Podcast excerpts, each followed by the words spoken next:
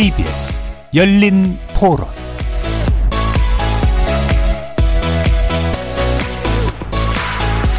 안녕하십니까. KBS 열린 토론 정준희입니다.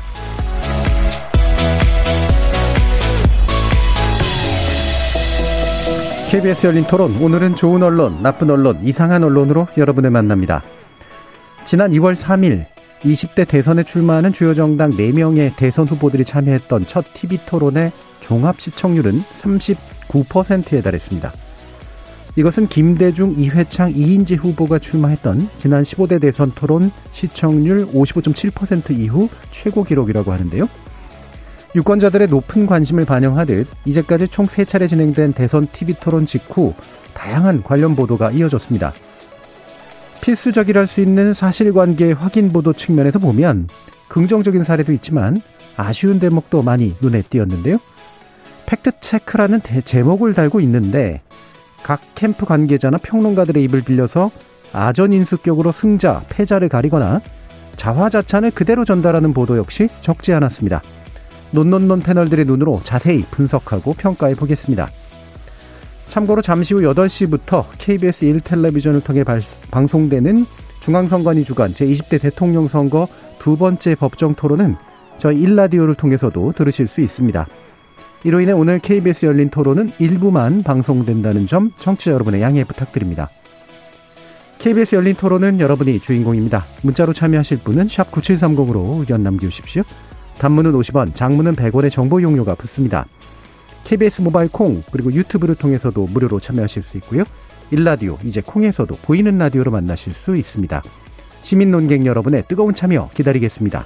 KBS 열린 토론 지금부터 출발합니다. 살아 있습니다. 토론이 살아 있습니다.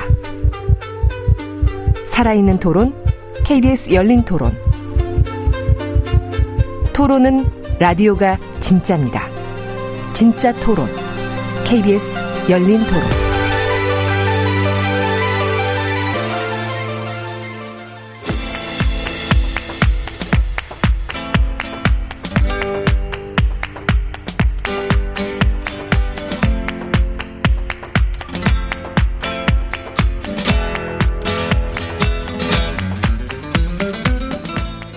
언론, 나쁜 언론, 이상한 언론?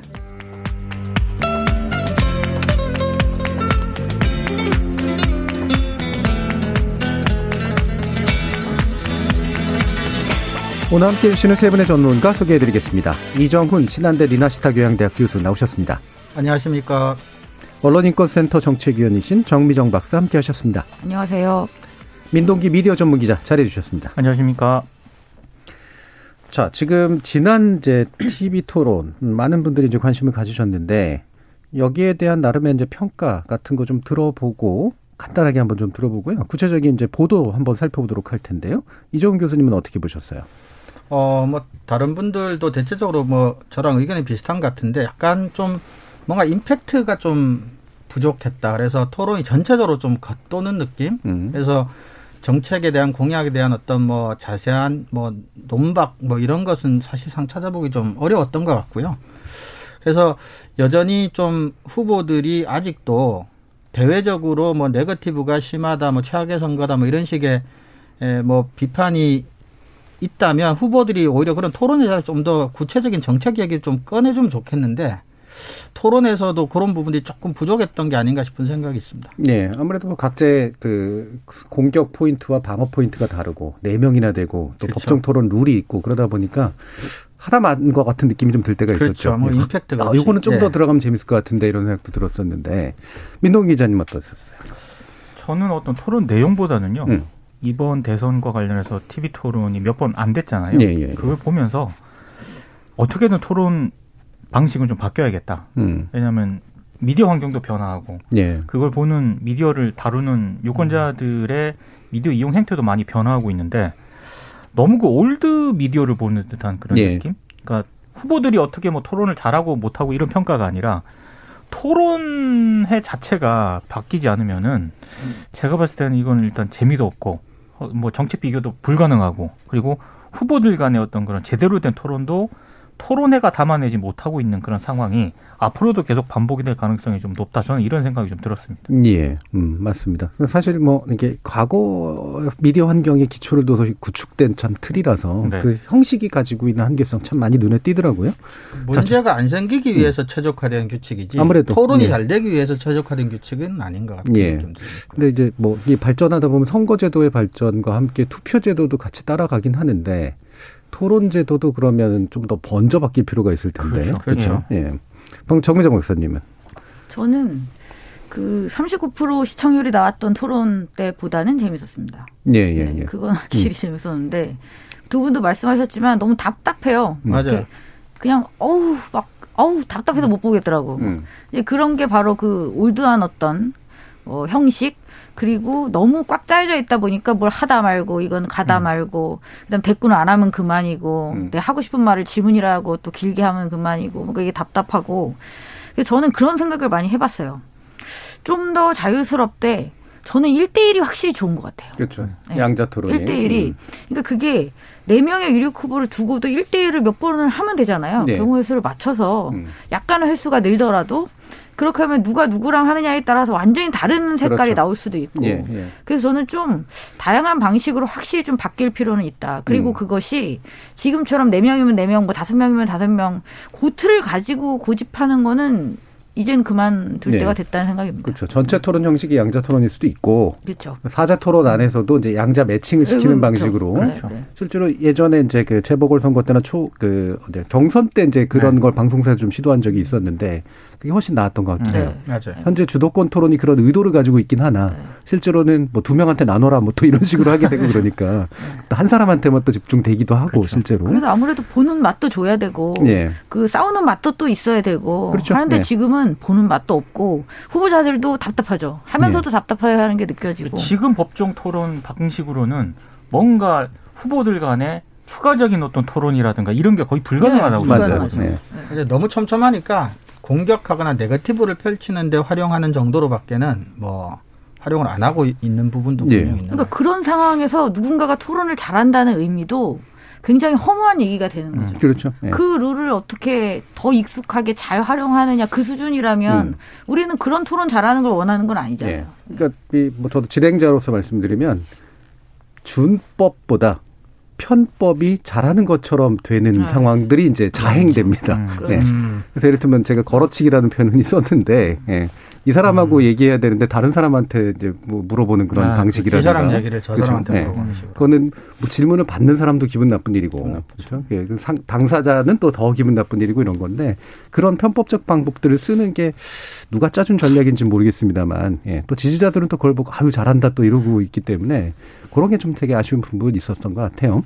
자, 그러면 이제 관련된 또 보도들도 한번 찍, 어, 어, 꼽아주시면 좋을 것 같은데, 좀 주로는 인상적인 보도 위주로 이제 말씀 주시면 좋을 것 같습니다. 좋든 나쁘든 간에. 전반적인 보도 경향들과 함께 이런 게 참 눈에 띄더라, 왜 그랬더라, 라는 얘기를 해주시면 좋을 것 같은데요. 민동기 기자님부터. 저는 일단 뭐 눈에 띈 보도라기보다는 그냥 팩트 체크에 충실했던 그런 보도 있지 않습니까? 예, 예. 그걸 몇 가지 좀 꼽아와 봤는데요. 어, 일단 공정성을 기해야 되니까. 예. 후보별로 하나씩 말씀을 드리겠습니다. 예. 왜 웃었습니까 지금? 예? 공정성을 기해야 아니, 대선을 앞두고 있기 때문에 네. 굉장히 음. 공정성에 예. 아, 그 전에 우리가 공정하지 않았다는 특히 더 특히 더 기계적인 항상, 어떤 우리는 항상 예. 지켜왔다고 저는 그렇습니다. 생각합니다. 기계적인 어떤 형평성 이게 좀 필요하다. 예. 지금 지금. 예. 네. 뭐 동의하진 않습니다. 네. 해보십시오. 네, 경향신문 2월 11일자 보도인데 이건 TV토론 팩트 체크라는 그런 부제가 붙었습니다. 그래서 안철수 국민의당 후보가 강성 귀족 노조가 청년의 일자리가 만들어지는 것을 원천적으로 차단하는 경우가 예, 많다. 예. 이렇게 발언을 했거든요. 근데 이 발언에 대해서 경향신문이 전경련 산하 한국경제연구원의 뭐 자료라든가 음. 아니면 한국은행의 자료 등을 이용을 해가지고 사실상 기업들이 경영에 어려움을 겪는 이유로 경기 악화라든가 구체적인 노동 정책을 주로 꼽았지 뭐 강성 기종 노조 이런 거는 오히려 순위로 따지면 좀 밑에 있었다. 예. 그래서 약간은 좀 음. 예, 거짓에 가까운 어떤 그런 주장이었다. 이렇게 음. 이제 팩트 체크를 한 거고요. 그리고 또 하나 꼽은 거는 한겨레가 2월 4일자에 팩트 체크 역시 부제가 붙었습니다. 예. 윤석열, 이재명, 심상정 후보의 발언 가운데 잘못되거나 예. 거짓인 부분을 지적을 했는데 윤석열 후보 같은 경우에는 최저임금하고 주 52가 52시간제 철폐 발언을 본인이 한 적이 없다. 음. 이렇게 얘기를 했거든요. 네. 그런데 이걸 팩트 체크를 해서 지난해 11월 30일 그런 발언을 했다라고 이제 팩트 네. 체크를 네. 한 거고요. 이거는 당연히 했는데 왜 그럴까 싶더라고요. 네. 그리고 이재명 후보 같은 경우에도 공공주택은 기초단체에서 만들 수 있는 게 아니고 중앙정부에서 만드는 네. 거다. 이렇게 얘기를 했는데 역시 이것도 팩트 체크를 해가지고요. 어, 당시 이제 2013년에 제정된 성남 도시개발공사 조례를 보면 거기에 기초자치단체도 임대주택을 건설 공급할 수 있도록 네, 돼 있다. 이런 부분을 지적을 했고 음. 심상정 정의당 후보는 이 종부세 폐지를 시사한 윤석열 후보에게 시가 25억에 사는 분이 종부세로 연 50만 원 내는 게 이게 세금 폭탄이냐 이렇게 질문을 한 적이 있거든요. 네. 근데 이것도 어, 근거를 들어서 어, 정부 통계를 인용하는 과정에서 잘못 잘못 음. 인용을 한 것 같다. 시가 25억 주택의 종부세는 300만 원 정도로 추정이 된다라고 네. 이제 팩트 체크를 한 겁니다. 음, 그때 92만 원인가 뭔가 얘기가 네네, 나왔죠. 그렇게도 예. 얘기를 했었고요. 음. 그래서 이런 부분에 대해서는 좀 가장 기본적이면서도 네. 어쩌면 우리 언론들이 잘 못하고 있는 부분일 수도 있기 때문에 제가 이제 예를 한번 들어서 가져와 봤습니다. 예. 각 후보들에 대해서 자, 기계적으로 지금 다 잘 나누셨습니다. 그래서 완전 거짓말까지는 아니지만 적어도 이제 사실에 가깝진 않다라고 생각되는 것들은 이제 다 하나씩 예, 이렇게 좀 정돈을 해 주셨고요. 어떠세요? 팩트 체크 보도 전반적으로 좀 가족 과거에 비해서 잘 되고 있다고 느끼세요? 저는 과거에 비해서 빈도수라든가 네. 시도라든가 후보의 말이라든가 공약이 가지고 있는 이런 부분들에 대한 양적인 어떤 그런 팩트 체크 시도는 늘어났다고 생각을 하거든요. 네. 근데 저는 약간 좀 이거 보도라든가 이런 걸 보면서도 허무하다고 음. 좀 생각이 들었던 게 저도 되게 허무해요. 이게 언론사들에서 이렇게 팩트 체크를 하지 않습니까? 그러면 그게 실시간 토론에 반영되는 어떤 그런 구조를 만들거나 네, 네. 음. 아니면 다음 토론에서 음. 뭐 사회자가 됐든 뭐 후보들 간에 됐든 이런 팩트 체크를 다시 그 다음 토론에 반영하는 그런 이게 선순환 구조가 돼야 되잖아요. 네. 근데 토론은 토론대로 하고 언론이 팩트 체크는 팩트 체크대로 하고 다음 토론회에서 이게 반영이 안 돼요. 음. 똑같이 똑같이 약간 좀 문제가 있다라고 했던 그런 발언들을 똑같이 주장을 하거든요. 네. 그러니까 이게 겉도는 느낌이 계속 드는, 네. 든 생각이 좀 들더라고요. 그렇죠. 만약에 이제 그 제일 재밌으려면 눈앞에 빨간불이 빡 하고 뜨고 그러니까요. 이제 이래야 되는데 네. 그것까지 감행하긴 굉장히 어려울 테고 아마 우리나라에서는 우리나라 선관위가 네. 그걸 허용해 줄 것 같지는 네. 않고요. 지금 분위기는 전혀 그런 건 안 되고 사실 음. 근데 이 부분은 중요한 것 같아요. 지난번에 분명히 팩트 체크 돼서 네. 잘못됐다고 다 지적을 했는데도 불구하고 그 다음 토론에서 여전히 반복하는 거. 이 부분에 있어서는 확실히 좀 문제가 있는 것 같아요. 자, 정미정 박사님은 어떤 거 골라주셨어요? 아, 제가 고른 거요? 예. 일단 그리고 저는 제일 많았던 기사는 그거였던 것 같아요. 토론회가 끝나면 항상 쌍터표로 누가 뭐라 그랬다, 누가 뭐라 그랬다, 누가 네, 뭐라 그랬다. 양쪽 탐트라든가. 그, 예. 네, 네 명의 말을 이렇게 음. 오려가지고 하는 저는 여전히 이해할 수가 없습니다. 네. 왜? 왜그 말을 할까, 그죠? 네. 음. 의학도 되지 않아요. 네. 어, 이해할 수가 없어요. 네, 제가 가져온 기사는 음, 그러니까 뭐 좋고 나쁘고 해서 가져온 건 아닙니다. 그냥 한번 얘기를 해보고 싶어서 가져왔는데요. 음. 이 노컷 뉴스입니다. 노컷 뉴스. 이 대통령 바뀌면 병사 월급 200만 원 시대 줄 돈은 있나? 그래서 노컷 뉴스에서 노컷 체크라고 네. 팩트 체크 코너를 이제 따로 기획해서 만든 거고요. 이번 이 대통령 선거와 관련해서 꾸준히 팩트 체크를 한다라는 어떤 고정 코너인 거죠. 이번에 병사 월급 200만 원에 대한 이야기를 후보별로 이제 또 했어요. 물론 심상정 후보는 2030년 기준으로 이제 병사 초봉을 300만 원으로 하겠다. 약간 음. 다르긴 합니다만 현재 병사 월급보다는 이제 올리는 방향에 대해서 세 후보가 공통적으로 말을 했고 그것에 대해서 확인을 하는 어떤 기사다라고 볼 수 있습니다. 기사의 내용은 제목에서 말했다시피 병사 월급 200만 원씩 돼서 줄 돈은 있는지 진짜 200만 원을 주거나 300만 원을 주려면 얼마만큼의 돈이 필요한지 에 대한 부분들을 구체적으로 살펴보는 거고요. 음. 그리고 그게 또 현실적으로는 가능한지 지금 진짜 그렇게 돈을 올리려면 얼마가 필요한지 뭐 예, 예를 들면 뭐 5조 1천억이 필요하다 뭐 3조 9천억 정도가 필요하다 이런 추산을 하고요. 그러면 이 돈을 어떻게 만들 건지 그런 뭐 예를 들면 급식비를 아끼자, 뭐 피복비를 아끼자 여러 가지 또 이제 네. 안이 나올 수 있고 그것에 대한 평가를 하면서 이렇게 기사가 서술되고 있었습니다. 그리고 이전 정부에는 병사 월급을 어느 정도로 인상을 했었는지 뭐 이런 이야기들을 하면서 이걸 확인을 하고 있었어요. 그래서 저는 이 기사를 보면서 그런 생각을 했습니다. 나쁜 기사는 아닙니다. 그리고 어떻게 보면 이제 바람직한 기사들이죠. 네. 특히 새 후보가 공히 이 이슈를 이야기했다는 것은 우리 사회에서 어느 정도 이 이슈에 대한 필요성 내지는 합의가 어느 정도 수준까지 이루어졌다라는 것을 보여주는 것이기도 하고요. 그 다음에 이것이 합의가 이루어졌지만 실제로 들어가야 될 돈에 대해서 좀 더 현실적으로 지적을 하는 면에서도 좀 저는 긍정적으로 평가할 수 있을 것 네. 같고요.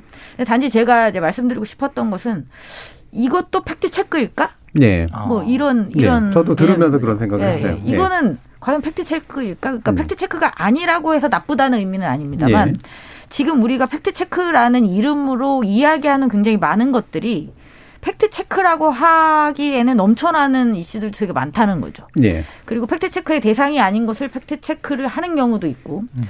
팩트 체크의 대상이 아니지만 해야만 하는 영역도 있고 음. 이런 다양한 영역이 있는 것 같고 이 이슈가 딱 적당한 것 같아서 예. 그리고 뭐 후보자별로 별로 이렇게 차이도 없고 해서 음. 가져와 봤습니다. 예. 저는 여러분들의 생각이 어떠신지 좀 궁금합니다. 네, 일단 이제 노컷체크라고 돼 있는데 이게 그럼에도 불구하고 어쨌든 팩트 체크를 표방하는 고정 그렇죠. 코너라는 말씀이시는 네. 거죠. 이게 팩트 체크라고만 하진 않아서 음. 체크는 할 수 있으니까 그렇죠, 팩트 그렇죠. 말고도 네. 예, 의견도 체크할 수 있고 이제 그러니까 자, 근데 핵심은 어쨌든 이게 현실성, 공약의 현실성을 따지는 것과 공약에 대한 주장의 사실 근거를 따지는 거는 사실은 다른 건데 그렇죠.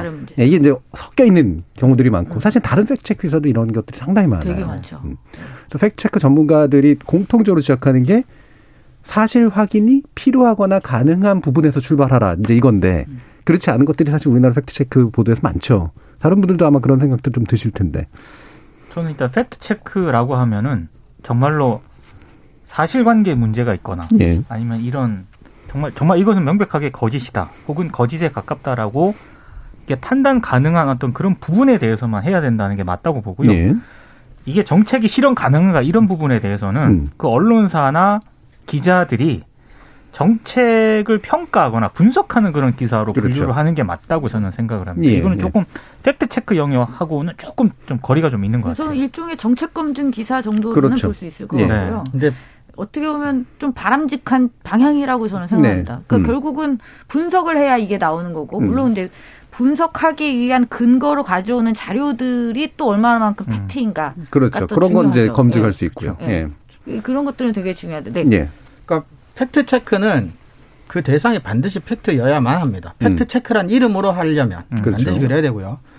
의견이나 주장도 언론의 검증 대상은 될 수 있겠지만 팩트 체크란 이름으로 검증을 해서는 안 됩니다. 왜냐하면 팩트는 참인 팩트와 거짓인 팩트가 있지만 판단 판정을 내릴 수가 있지만 의견이나 주장은 참인 주장, 뭐 거짓인 의견 이런 거는 있을 수가 없거든요. 음. 그래서 의견이나 주장을 대, 검증을 하려면 의견이나 주장에 동원된 근거에 포함된 그렇죠. 팩트를. 검증을 해야 됩니다. 음. 그리고 특히 우리나라 같이 정파성이 강한 언론, 팬덤 정치, 그리고 의견과 사실을 혼동하는 탈진실 인식 상황 이런 데서 의견을 자칫 참거짓으로 판명해버리면 그것이 오히려 굉장히 더 부정적인 결과를 낳기가 쉽습니다. 그래서 네. 우리나라 언론들이 하고 있는 팩트 체크 중에 비중도 많고 가장 심각한 문제는 뭐냐면 의견으로 의견을 검증하는 겁니다. 주장으로 주장을 검증하는. 그게 우리나라 팩트체크에 되게 대단히 많습니다. 그거는 팩트체크라고 일단 부를 수도 없고 의견 검증으로서도 가치가 거의 없는 음. 음, 그런 거라고 저는 생각을 합니다. 예. 그러니까 이게 병사 월급 200만 원 시대에서 아마 다 줄 것처럼 얘기하지만 사실 벌써 5년 전에 이 사례가 있었습니다. 최저임금 다 만 원 동의했거든요. 아, 그렇죠. 그랬죠. 근데 최저임금 만 원 가지고 엄청 싸우잖아요. 음. 네. 물론 이제 그 속도에 대해서 여러 가지 의견들은 있을 수 있는데 이게 합의된 것처럼 보이지만 그 시간이 또 지나고 나면 집권 측이든 뭐 야권 측이든 간에 여기에 대해서 또, 또 다른 정치적인 수사들이 동원될 가능성도 좀 꽤 있다고 보는데 그래서 검증의 필요성은 있으나 이게 이제 팩트체크로 퉁쳐지는 것은 확실히 좀 음, 경계해야 될 필요가 있다. 예, 이런 의견들이시고요.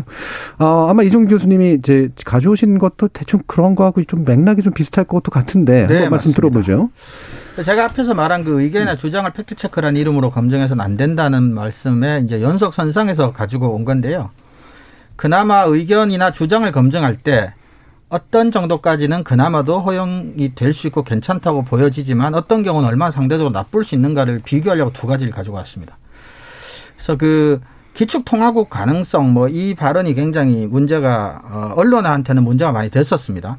그래서 그거를 팩트 체크라는 이름으로 많은 언론들이 팩트 체크를 했습니다. 실제로는 단일 사안으로는 최근에 가장 많이 한 게 아닌가 싶을 정도로. 네. 그래서 그나마 상대적으로 괜찮은 팩트 체크로 저는 이제 KBS 2월 22일 팩트 체크 K, 예, KBS가 예. 운영하는 팩트 체크죠. 거기에 있는 뉴스 보도를 하나 가지고 왔고요. 상대적으로 어, 의견을 팩트 체크할 때 나쁜 사례로 아주경제 2월 23일에 팩트 체크라는 부제로 어, 나와 있는 기사를 하나를 가지고 왔습니다. 어, 팩트체크 K, KBS 기사 같은 경우는 그나마 제가 그래도 의견을 검증해도 이 정도만 용인할 수 있겠다고 했던 게 일단 검증하고자 하는 발언을 명확하게 앞에 박스로 표시를 해줍니다. 나는 이 발언을 검증하겠다. 네. 그 다음에 아까 말했지만 의견의 근거가 되는 자료와 데이터는 팩트 체크를 할 수가 있습니다. 그런 점에서 이 기사는 이 의견의 근거가 됐던 전경련 보고서 내용을 비교적 자세히 소개를 하고 있습니다. 그리고 또 하나 이 기사의 장점은 미덕은 아무래도 경제학 전문 용어들이 좀 들어갑니다. 예를 들면 뭐 기축 통화도 그렇지만 또 특별 인출권 통화 바스켓 뭐, 뭐 이런 용어들이 좀뭐 들어갑니다. 음. 그런 것들을 굉장히 자세하게 설명을 해주고 있습니다. 그리고 무엇보다도 이 기사의 가장 큰 미덕은 의견을 팩트 체크라고 하고 있지만 마지막에 최종적으로 참 거짓을 판명하지 않습니다. 네. 근데 상대적으로 나쁘다고 하는 팩트 체크 보도는 동일한 발언에 대해서 음. 검증하고자 하는 발언을 압축적으로 제시해서 정확하게 어떤 부분을 문제 삼고 있는지에 대한 이제 독자들이 판단이 잘 안 됩니다. 뭉뚱그려서 뭔가를 생각하게 만들고요. 그다음에 의견의 근거가 되는 자료나 데이터를 전혀 제시하고 있지 않습니다. 네. 그리고 검증 과정이 너무 부실합니다. 음. 온라인 기사 기준으로 아홉 줄짜리 기사입니다. 그리고 최종적으로 이 기사가 나쁘다는 결정적인 이유는 거짓이라고 예. 명확하게 판명을 해버립니다. 아이고 이건 뭐 뭘 팩트 체크 하겠다는 말 쓰는데도 줄이 부족할 것 같은데 아홉 줄이면 그렇습니다. 그래서 뭐 정 교수님 잘 아시지만 예. 의견은 좋은 의견, 나쁜 의견이 있을 수 있습니다. 그렇죠. 좀 더 설득적이고 좀 덜 설득적인 주장은 있을 수 있죠. 근데 참인 의견과 거짓인 의견이란 거는 인식론적으로 성립이 안 되는 네. 겁니다. 지금 말씀하신 그 나쁜 기사는 정말 스크롤을 내리다가 더 이상 내릴 게 없다는데 이렇게 이제 아 이제 분석하나 보다 또 끝이야. 예. 없어요. 이게 제목에서부터도 확실히 질적 차이가 나요. 그렇죠. 네, 예. 그렇죠. 한국 곧 기축 통화국 될 가능성이 매우 높다라고 하는 발언을 팩트 체크하겠다는 게 팩트 체크 K고 팩트 체크 아주경제 팩트 체크는 한국 기축 통화국 이거예요. 그러면서 불꽃 튄 TV 토론 거짓 수두룩 이렇게 돼 음. 있는데 거짓 수두룩은 또 따옴표가 붙어 있는데 뭐 쌍따옴표는 아니긴 합니다만 한국을 기축통화국으로 부른 거냐 아니냐 이, 게 아닌데 그죠? 그렇죠. 예. 음. 그래서 정확하게는 그럴 가능성이 예. 매우 높다고 발언을 한 거죠. 뭐 전체 발언에서 논의의 핵심도 사실은 기축통화국의 문제는 아니었다고 아니었고요. 저는 보고요. 근데 이걸 가능성을 따지는 건 사실 좀 우스운 일이긴 한데 뭐 어쨌든 검청, 정책 검증의 영역은 되는 거니까. 그렇죠. 그래서 이제 팩트체크는 참고지로 판명하진 않았다라는 거잖아요. 네. 음. 사실 이게 팩트체크하고 뭐 딱 연관됐다라고는 볼 수는 없는데 제가 TV 토론 끝나고 나서 기사 언론들이 기사 많이 내놓잖아요. 제가 볼 때 가장 이해가 안 됐던 기사 가운데 하나가 TV 토론 자체에 대한 전문가 평가. 네, 예. 아, 그 기사. 전반적으로 제일 문제 있는 게 그거죠. 저는 이거를 왜 냈을까? 음. 그리고 이 제가 몇 가지 기사를 쫙 봤거든요. 어, 등장하는 전문가들이 진짜 비슷합니다. 네. 그리고 어쩌면 거의 비슷한 어떤 매체도 있었고, 음, 약간 다른 매체도 있었는데, 합쳐 보면은 언론, 이 언론에 자주 등장했던 그 전문가들이 한 10여 명 되는 전문가들이 어, 한국의 방송 대선 후보 TV 토론 전체를 마치 전문가적인 시작으로 평가를 하고 있는 거거든요. 네. 근데 가장 이해가 안 됐던 거는 이게 우연히 이게 저기 매체가 겹치는데 아주 경제는 아예 점수를 매겨 버렸어요. 네. 맞아요. 대선 토론 전문가 평가. 어, 이재명은 기대치 높았나 해 가지고 3.44점. 음. 윤석열은 3.76점 음. 선방. 그리고 심상정은 3.64점. 몇 점이 만점이고요? 안철수는 3.48점. 5점 만점인데 음. 이게 뭐 주도권 뭐 해가지고 안정감, 적합도, 뭐 설득력 이렇게 평, 평가를 매겼더라고요. 근데 기사를 보면은 이게 그래서 어떻게 점수 어떤 그러니까 기준에서 3점, 점수를 줬다는 게 나오는 건 되게 도저히 안 나와요 이게. 그래서 이게 도대체 뭔가 그 예. 다른 그 기사들에도 뭐 아시아 경제라든가 뭐 심지어 한국일보, 한겨레까지 다 등장시키는 전문가들이 거의 비슷하거든요. 음. 이건 정말 심각한 문제입니다. 뭘 예. 말하고 싶은 걸까요? 네. 저는 이런 기사가 팩트 체크 못지않게 이번 대선 토론에서 불거졌던 정말 문제 있는 기사라는 예. 생각이 좀 들더라고요. 그러니까 이제 승자냐 패자냐 또는 이런 거를 따지고 싶어 하는 게 되게 많으니까. 근데 그게 철저히 주관적으로 이루어지는 행위라고 하는 것들을 무시한 채 평가로 보여줘야 되기 때문에 점수로 나, 만들면 어, 이 어느 정도 객관적으로 비치지 않을까. 네. 그것도 여러 사람 섞어서 하면은 또 대충 평균 내면 되니까 이런 아주 단순한 문제의식이 작동한 그런 결과라고 볼 수 있죠. 이게 이제 무슨 얼마 전에 끝난 동계올림픽의 피겨 스티케이팅의 뭐 기술 점수하고 예술 네. 점수를 네. 주는 거라면 그나마라도 괜찮은데 저 이거는 지지자들이 누구냐에 따라서 사실 굉장히 다르게 드릴 수밖에 없는 게 어차피 토론이잖아요. 그리고 토론은 상대방이 또 어떠냐에 따라서 토론의 질이 굉장히 많이 바뀝니다. 네, 상대방이 네. 안 받아주거나 계속해서 이상한 짓을 하면 이 사람이 아무리 토론 준비가 잘 돼 있어도 그 토론이 좋은 토론이 될 리가 없죠. 네. 그래서 이건 전문가 평가라는 것도 좀 웃기고. 어. 그렇죠. 저도 물론 이제 전문가 평가의 관점에서 얘기는 할 수 있으나 네. 그걸 점수화 시킬 수 있다고는 그렇죠. 절대 이제 불가능하다고 보는데. 전혀 다른 문제인데. 저는 예. 그게 좀 궁금한데요.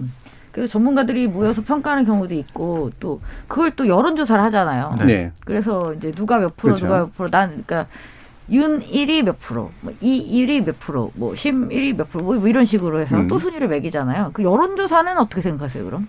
대중들이 판단하는 거잖아요. 네. 여론조사는 사실은 전문가 몇 명 될 떠놓고 5점 척도 해가지고 뭐 검증도 안 된 뭐 지표를 가지고 평가하는 것보다는 그래도 예를 들어 유권자들이 어떤 정도의 인상을 받았다라는 것 정도는 뭐 괜찮다고 봐요. 상대적으로. 네. 상대적으로. 근데 뭐 그것도 저는 그렇게 필요한 일인지 모르겠습니다. 네. 근데 뭐 이제 사실은 이 지지율을 측정하는 것 과 유사한 거죠. 결국에는 네, 그렇죠. 누구한테 호감을 네. 느끼냐의 문제니까. 그래서 호감도 측정이 되는 거고. 근데 이 호감도와 기존 지지율 사이 격차가 만약에 생겨난다면 그 격차만큼의 이제 토론이 일정한 효과를 보였다라고 볼 수 있는 부분이 있으니까 저는 그 정도는 뭐 용인 가능한 수준이라고 네. 이제 보는데 어, 그것도 사람 수도 훨씬 더 많을 테고 당연히. 그러니까 토론에 대한 평가는 그 시청자나 유권자들한테 좀 그렇죠. 그건 확실히 그렇죠. 맡겼으면 좋겠고요. 저도 음. 이제 다른 방송 뭐 유튜브 방송 이런 데 나가서 그냥 편하게 간단하게 물어보는 경우가 있어요. 진행자가 음. 어제 토론 어떻게 보셨냐 그러면 음. 뭐 전반적으로 뭐 어떤 뭐 이렇게 해왔다고 넘어가지. 네. 그걸 가지고 정말 뭐 심각하게 음, 이 후보가 잘했고 저 이렇게는 얘기 안 하거든요. 네. 근데 이거를 지면이나 신문 인쇄 매체에서 이걸 너무 심각하게 하니까 어 점수까지 매기면서 이건 좀 좀 다른 차원인 것 같더라고요. 그리고 토론을 어제 했는데 오늘 그 시청한 사람들이 그것에 대한 평가가 그렇게 몇 시간 만에 나오지가 않습니다, 사실은. 음. 그렇게 조사에서 나타났다는 그 시청자들의 반응도 그 시청자들의 진짜 반응이지 않을 가능성이 많습니다. 뭐 다음 며칠이라도 지나고 주변 사람들하고 그걸 가지고 또 논의도 좀 해보고 얘기도 좀 해보고 이러면서 이제 머릿속에 어느 정도의 평가 결과가 남는 거지 오늘 보고 내일 아침에 전화 받아서 누구 1등 누구 2등 하는 거는 뭐 좀 문제가 있지 않나 싶기도 음. 합니다. 저는 언론이 너무 한가한 것 같아요. 예. 지금 그딴 거 신경 쓸 때가 아니잖아요. 어, 왜 또? 어떤 거 신경 쓰면 될까요? 아니, 그러니까 지금 어떤 이슈가 어떻게 다루어졌어야 하는지 예, 예, 그 예. 내용을 그렇죠. 가지고 그거를 이야기해야 될 때, 예. 내용에 대한 충분한 정보를 주지는 못할 망정, 정말 안 해도 상관없는 이야기를 계속, 이건 공해죠, 공해. 예. 그 많은 언론사가 때로 다 음. 그것도 사람이 이 사람은 여기서도 하고 저기서도 하고 저기서도 하고 이게 무슨 이런 네. 한가한 놀이를 하고 있는지 한가시키지만 정반대일 수도 있어요. 자기들이 할 수 있는 정도의 일 안에 가장 클릭 많이 받을 만한 기사를 장르들을 자꾸 만들어내는 것 같아요. 제가 네. 보기에는 네. 필요하고 중요하고 떠나서. 그러니까 이게 어, 관련해서 한 세 가지 정도로 나눠볼 수가 있을 것 같은데 실제로 이제 나왔던 발언에 대해서 사실 검증이 필요한 부분을 확실하게 사실 검증해주는 영역, 그다음에 그렇죠. 정 반대편에서 좀 더 심층화시키는 방식. 이를테면은 저는 데이터 경제 관련해서 한번 싸게 붙었을 때 그게 3분 안에 붙었는데 사실은 그건 한 5분 정도 다 써서라도 대, 좀 음. 제대로 좀 더 들어갔었으면 네, 네, 네. 좋았겠다라는 생각이 음, 들었는데 네. 아직 안 들어간 거잖아요. 근데 네. 이후에 정치, 경제, 사회, 그러니까 정치, 사회를 다루니까 경제 다시 안 다룬단 말이죠. 그래서 이 부분에 대해서 사실은 여기까지 가서 멈췄으나 들어가 보면 이 정도까지 아마 들어갈 음. 수 있을 것 같다. 여기서 견해 차이가 나올 것 같다. 그래서 뭐 어제 백분 토론에서 약간 그런 게 진행이 됐었는데, 그럼 이게 어, 보안 문제의 관점에서 봤을 때 개인 정보를 어디까지 공개한, 그러니까 개인에 관련된 데이터를 어디까지 공개하는 게 맞느냐 그렇지 않은 문제 가지고 철학적 차이도 보일 수 있고 이런 거니까. 이게 쟁점이 굉장히 음. 많거든요. 네. 논쟁적이기도 그렇죠. 하고 그 네. 데이터 보안 문제는. 음. 그러니까 그런 것들을 다루지 않았었다고 하더라도 실마리를 가지고 심층 보도를 할 수 있다라는 네. 경제 영역에서 마땅히 다루었어야 되는데 왜 이번 토론에서 후보들이 관심을 가지지 않았을까라는 음. 이슈를 끄집어내서 다뤄야죠. 네. 그리고 그래야 이걸 다시 던질 수가 있는 거잖아요. 음. 그러니까 이래 이러기에도 바쁜 상황이라는 거죠. 제가 네. 드리고 싶은 말씀은 그겁니다. 그렇죠. 그래서 그 방금 이제 정민정 박사님 그래서 그 팩트 체크 단순한 팩트 체크 정 반대편 반대편은 아니지만 더 깊은 편에서 심층적으로 좀 어, 짚어줬어야 된다. 이게 이제 더 네. 필요하다고 보시는 거고 대부분은 이제 그 중간에 있는 거죠. 그렇죠. 네, 점수 매기고 네. 뭐 누가 잘했니, 네가 잘했니 그렇죠. 이게 여론을 얼마만큼 뭐 왔다 갔다 하니 많이 이제 이런 식의 문제로 진행되는 그 제3 유형이라는 게 대부분을 차지하고 있다. 정준 교수님이 음. 그 중간에 있다고 말씀을 하셨지만 음. 솔직히 말해서 제일 편하게 기사 쓰는. 거죠. 제일 편하게 쓰는 거죠. 둘 다, 편하게. 둘 다는 어려운 거니까. 네, 이 양쪽은 네. 어려운 거고 예. 그렇게 쓰는 게 제일 기사 쓰기 편하거든요. 예. 네. 별로 할 게 없잖아요. 네. 스스로가 할 게 없고 그냥 데려다가 물어보면 되는 거니까. 그렇죠. 예. 그리고 사실 그 토론 평가해 주시는 분들 토론 다 봤을까 싶은 생각도 들어요. 중요한 장면만 몇 개 보고 이제 아. 얘기했을 가능성도 꽤 있다. 근데 그 저는 그것도 의문스러운 게 음. 전문가라고 했을 때는 어떤 영역의 전문가가 있잖아요. 그렇죠. 그렇죠. 네. 그럴 때 과연 그 토론에서의 어떤 부분을 중심적으로 이 사람이 전문성을 가지고 평가를 할 수 있는지 예. 저는 그 전문가들도 다 다른 전문성을 가지고 있다고 보거든요. 음, 그렇죠. 근데 네. 이들이 통으로 같이 다 평가를 하는 것 자체도 저는 말이 안 된다고 생각합니다. 네. 그렇죠. 토론 전문가도 정치 전문가도 경제 영역에 있으면 경제 전문가도 그러니까요. 경제에서도 여러 가지가 있는데 어떤 전문가가 다 어떤 기준이 다르죠. 평가하냐는 그렇죠. 말만 잘한다고 토론 음. 전문가가 보기에 그럼요. 레토릭이 좋다고 좋은 토론이라고 볼 수만 없는 거고. 당장 기축통화 관련된 약간 그릇된 논쟁 구도 안에서도 그 부분에 대한 전문가 얘기를 쓴 기사는 거의 못 봤어요. 네. 그리고 흔히 말하는 재정 확장론 관련해서 빚을 어느 정도까지 지는 것이 맞느냐에 대해 물론 여러 번 논쟁했던 거긴 한데 네. 대표적으로 이제 재정 관리론자하고 확장론자가 있는데 그들의 의견을 실명으로 받아가지고 평가를 한다거나 이랬으면 되는데 그게 대부분 다 정치평론가들이 얘기하고 있거든요. 아니, 그래서 네. 저도 이제 다시 이제 처음에 이 열린 토론 논논논 시작할 때 했던 그 질문으로 다시 돌아갈 수밖에 없는데 네. 경제 분야 토론을 만약에 한다고 했으면은 저는 진행자도 음. 약간 그쪽에 좀 전문성이 있는 예, 그래서 예, 예. 어느 정도 재량권을 가지고 그런 음. 논쟁이 붙었을 때 사회자도 어느 정도 개입을 할 수 있는 그렇죠. 이제 이렇게 가야 되는 시점이 왔다고 생각을 하거든요. 아, 네. 지금 사회자는 그렇게 막 전문성 아니 그러니까 지금 지금 법정 토론의 그 TV 토론 사회자는 그냥 시간 재는 분 같아요. 예. 그러니까 이런 잘 재고 최대한 뭐라고 그러죠? 없는 것처럼 있어야 한다. 그러니까 이런 이런 토론 방식은 저는 더 이상은 곤란하다. 근데 저는 그 법정 토론은 주제를 좁히고 참여자를 아까 일대일 얘기했지만 그렇게 하지 않는 하는 토론 사실상 거의 의미가 없거든요. 그러면 대통령 후보자는 뭐 선거 유사라도 하는 거 바쁘다 그러면 대통령 본인이 나가는 법정 토론 몇 회 제안하고 그다음에 그 캠프에서 각 분야별 점, 뭐그 캠프에서 누가 나와서 예를 들어 경제면 또 누가 나와서 일대일로 붙는 거죠. 네. 그것도 의무화 시키는 거죠. 그렇게 해서 토론 횟수를 늘려서 한 번 토론에서 다룬 주제는 좁히지 않으면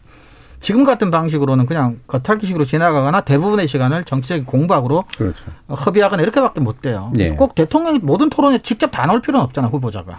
7348님께서 지금 진행되고 있는 대선 후보 토론과 관련해서 토론 문제점, 개선 방안 등 패널의 좋은 의견 잘 듣고 있습니다. 오늘 얘기한 것 중에 한 가지라도 다음 토론에서는 반영되면 좋겠습니다. 다음 토론이 어렵다면 다음 대선에서라도 말이죠. 라는 말씀도 주셨는데요. 시간이 많이 남지는 않아서 그러면 오늘 이제 토론 좀 있으면 이제 바로 이제 진행이 될 토론인데 정치 분야라고 돼 있긴 하지만 이제 정치 외교 뭐 통일 국방 뭐 이런 것에 관련된 그런 문제죠. 다음번 이제 사회 주제니까요. 오늘은 뭐 이게 보통 정치 평론가들은 어떤 게 쟁점이 될 것 같습니까? 뭐 보통 이런 건 묻는데 어떤 포인트들이 또 팩트 체크의 대상이 되거나 아니면 보도 그 평가에서 이제 주된 어떤 이야기로 오르게 될까 에 대한 궁금증들이 좀 있어요. 그래서 어떤 부분들을 좀 주목해서 이게 사실관계 여부를 잘 따지면서 들어보셨으면 좋겠다라는 그런 생각들을 하시는지 한번 얘기를 들어볼게요. 민 기자님 어떠세요? 저는 아무래도 이제 오늘 뭐 우크라이나 예, 예, 예. 그 문제를 비롯해 가지고요. 음. 이게 결국에는 국제 외교 문제고 예. 국제 정치 영역이니까 후보별 이런 사안들에 대해서도 후보별의 뭐 견해라든가 이런 음. 부분을 충분히 들어볼 수 있을 것 같고 거기에 따르는 여러 발언들을 가지고 아마 후보들 간에도 논쟁이 저는 있을 것 같거든요. 음. 또 하나는 민주당이 또 최근에 제안했던 여러 가지 정치개혁안, 정치개혁안 이런 그렇죠. 부분들에 네. 대해서도 특히 뭐 심상정 정의당 후보라든가 안철수 국민의당 후보 같은 경우에는 두 후보가 예전부터 주장해 왔던 그런 부분이기 때문에 또 그 제안 자체에 대한 평가라든가 뭐 지금 이 시기에 왜 제안했느냐 이걸 둘러싸고도 아마 후보들 간에 치열한 좀 저는 이 부분은 좀 치열하게 논쟁을 했으면 좋겠습니다. 네. 네. 사실 이게 치열하게 됐으면 좋겠는데 어 우크라이나 문제 때문에 또 그렇죠. 네, 이게 또 네. 약간 네. 물론 그것도 되게 중요한 문제라서 네. 어떻게 배분이 될지 잘 모르겠어요. 네. 어떠세요? 저도 두 가지 문제는 비슷하게 생각합니다. 특히 우크라이나 문제는 지금 이제 선제 타격론을 비롯해서 대북 강경론과 음. 뭐 유화론 사이의 문제하고도 직접 연결돼 있기 때문에 음. 이 부분은 뭐 자칫하면 이제 크게 에, 논쟁이 될 가능성이 저는 충분히 있다고 봅니다. 또 아주 시의성 있는 분야기도 하고 그리고 정치 분야 같은 경우도 저는 제가 기억이 닿는 한 그 모든 대선에서 개헌 문제가 계속 얽혀 있었던 것 같은데 이번 대선 얘기가 안 되다가 막판에 나왔어요. 음. 근데 뭐 다당제는 뭐 무조건적인 선이고 양당제는 무조건적인 악이다 이렇게 사실 볼 수만도 없는데 네. 거기 나온 여러 가지 이야기들 뭐 중임제든 뭐든 그러니까 제도자 사실은 제도 자체가 중요하기도 한데 꼼꼼하게 한번 생각해 볼 수 있는 기회가 됐으면 좋겠고 팩트 체크 관해서 제가 좀 우려스러운 건 아무래도 정치 분야다 보니 주장과 의견이 난무할 가능성이 많고 또 팩트 체크도 정파적 이해관계를 둘러싸고 의견으로 의견을 검증하고 주장으로 주장을 검증하는 이런 제가 생각하는 가장 안 좋은 팩트 체크가 또 난무할 가능성이 많다. 그래서 예. 보수 언론은 보수 언론대로 자기들이 원하는 결과를 어느 정도는 계산에 넣은 질 나쁜 팩트 체크 같은 것들 음. 나오고 진보도 진보대로 그럴 가능성도 좀 있고 해서 오히려 이렇게 되면 이제 정치와 뭐 정치 무관심만 높이게 되기 쉽거든요. 그래서 이번만이라도 제발 이번부터라도 그럼 주장 의견을 떠나서 거기 나와 있는 세세한 어떤 어, 뭐 디테일 이런 것들에 조금 기자들이 좀 주목했으면 좋겠다 싶은 생각입니다. 예. 자, 정민정 박사님. 저는 뭐 두 분이 말씀하신 거 중복되는 거는 말씀 안 드리고요. 음. 제가 토론이 끝난 다음에 언론에게 바라는 건 있습니다. 음. 오늘 다루어지지 않은 중요한 이슈를 제발 음. 네, 반드시 다루었으면 좋겠다. 음. 이 중요한 것을 다뤘어야 된다. 그리고 오늘 안 다루었다면 다음에 어떤 식으로든 질문을 던질 수 있었으면 좋겠습니다. 예. 그러니까 예를 들면 정치 분야에서 아까 이제 지적해 주신 게 어, 권력 구조 개편에 관련된 문제, 개헌 관련된 문제, 뭐 그다음에 좀 있으면 또 이제 지방선거에 관련된 네, 문제 이런 게 또 복합적으로 나올 텐데 그게 이제 조금 지적이 된다면 대충은 어떤 선에서 끝나고 어떤 선에 더 들어가면 좋을까요? 근데 이게 제가 봤을 때 아까 치열한 논쟁을 했으면 예. 좋겠다라고 하는 그 바람이 조금 깊이 들어가야 될 그런 사안인데 예. 이게 그렇게까지 깊이 안 들어가고 음. 겉돌 가능성이 서로 저는, 공방할 가능성이 높아요. 저는 그러니까 높다고 위성 정당 문제 이런 네. 거 한참 얘기하고 이미 그 과거에 책임론 제기하고 음. 아마 이러다가 끝나지 않을까. 이미 그 제1야당 대표가 이것을 마치 정치적인 뭐 일종의 거래인 것처럼 했기 예. 때문에 토론에서도 자칫 잘못하면 그렇게 그냥 정치적인 공박으로만 실제로 정말 깊이 있는 대화가 오고 가기보다는 예. 그렇게 될 가능성은 좀 높다고. 저는 끝나고 다수의 보도가 안철수 후보와 다른 유력 후보의 어떤 관계, 태도 예. 여기에 집중될 가능성도 높다고 봅니다. 맞습니다. 자, 오늘 열린 토론은 이것으로 모두 마무리할 텐데요. 오늘 토론 함께 해주신 민동기 기자님, 정민정 박사님, 이정 교수님 세 분 모두 수고하셨습니다. 감사합니다. 고맙습니다. 고맙습니다. 잠시 후 8시부터 어, 선관위 주간 2차 법정 토론을 일라디오 그리고 일라디오 유튜브를 통해서 동시에 들으실 수 있습니다.